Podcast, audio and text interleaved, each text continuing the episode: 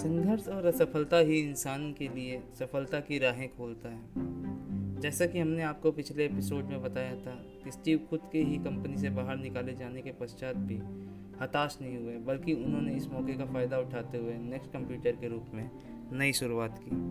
और आप लोग सुनना शुरू कर चुके हैं अनोखा पॉडकास्ट टेक कहानियाँ, स्टीव जॉब्स की आखिरी कड़ी, जहाँ मैं नितेश शुक्ला आप सबका तहे दिल से स्वागत करता हूँ। नेक्स्ट कंप्यूटर की शुरुआत के दौरान स्टीव की किस्मत ने उनका साथ दिया और इस कंपनी के लिए एक बड़े बिजनेसमैन पेरॉट ने इन्वेस्ट भी किया। तकरीबन 12 अक्टूबर को एक इवेंट में नेक्स्ट कंप्यूटर को लॉन्च किया। हालाँकि नेक्स्ट भी एप्पल की तरह काफ़ी एडवांस था, इसलिए यह महँगा भी बहुत था, जिसके चलते नेक्स्ट को काफ़ी नुकसान पड़ा। इसके बाद स्टीव जॉब्स को यह एहसास हो गया और उन्होंने नेक्स्ट कंप्यूटर कंपनी को एक सॉफ्टवेयर कंपनी बना दिया। इससे भी उन्होंने काफ़ी सफलता हासिल की। साल उन्नीस सौ छियासी में जॉब्स ने एक ग्राफिक्स कंपनी पिक्सर स्टूडियो खरीदी और डिज्नी के साथ पार्टनरशिप कर कर एक नई मूवी टॉय स्टोरी बनाई। और यह मूवी काफ़ी हिट हुई। इसके बाद स्टीव सफलता की सीढ़ी चढ़ते गए और कभी अपनी ज़िंदगी में पीछे मुड़कर नहीं देखा। साल उन्नीस सौ छियानवे में नेक्स्ट कंपनी खरीदने के लिए स्टीव से बात की और यह डील तकरीबन 427 मिलियन डॉलर में फाइनल हुई। इस बार स्टीव जॉब्स ने सीईओ के रूप में एप्पल कंपनी में वापसी की। लेकिन इस दौरान एप्पल बहुत ही कठिन दौर से गुजर रही थी। इसके बाद स्टीव के मार्गदर्शन में कंपनी ने एप्पल आईपॉड म्यूज़िक प्लेयर और आईटून्स लॉन्च किए। सन 2007 में एप्पल ने अपना पहला मोबाइल फ़ोन लॉन्च कर मोबाइल की दुनिया में क्रांति ला दी। वहीं इसके बाद, एक के बाद एक नए प्रोडक्ट लॉन्च कर एप्पल लगातार सफलता के नए पावधानों को छू रहा था।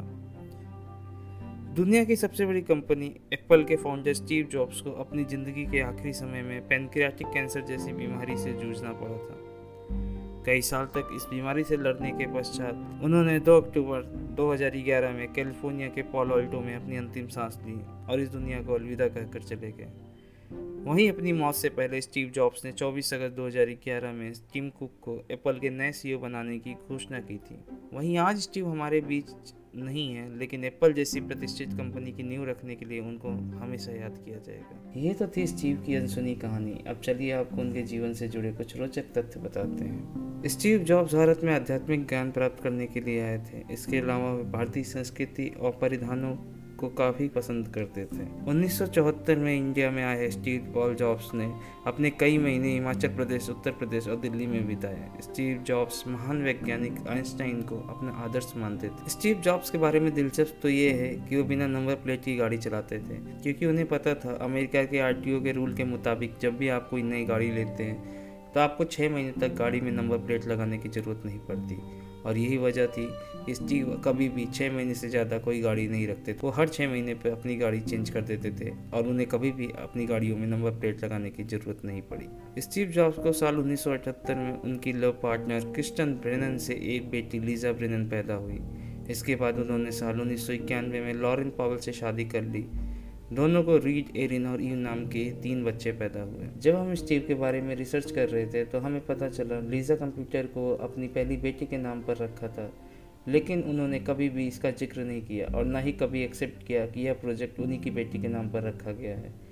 यह व्यवहार हमें एक पिता और बेटी के नज़रिए से स्टीव को क्रूर दर्शाता है। स्टीव हमेशा अपनी सोच को 20 साल आगे रखते थे और हर इनोवेशन में उनकी सोच हमेशा यूनिक होती थी। यह तथ्य उनकी बुद्धिमत्ता को दर्शाता है।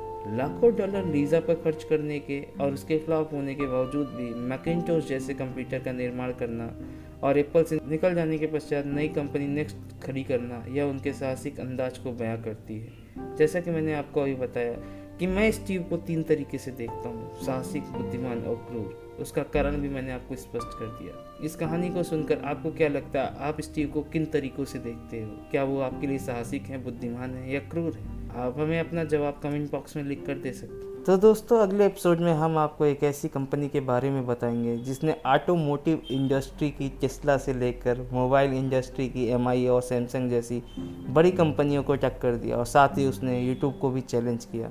तो कौन सी थी वो कंपनी? यह सुनने के लिए आप हमें फॉलो करें स्पोटिफाई पर और आप हमें सब्सक्राइब कर सकते हैं हमारे चैनल टेकव्यू को एप्पल पॉडकास्ट पर। तब तक के लिए धन्यवाद, छपा खैर।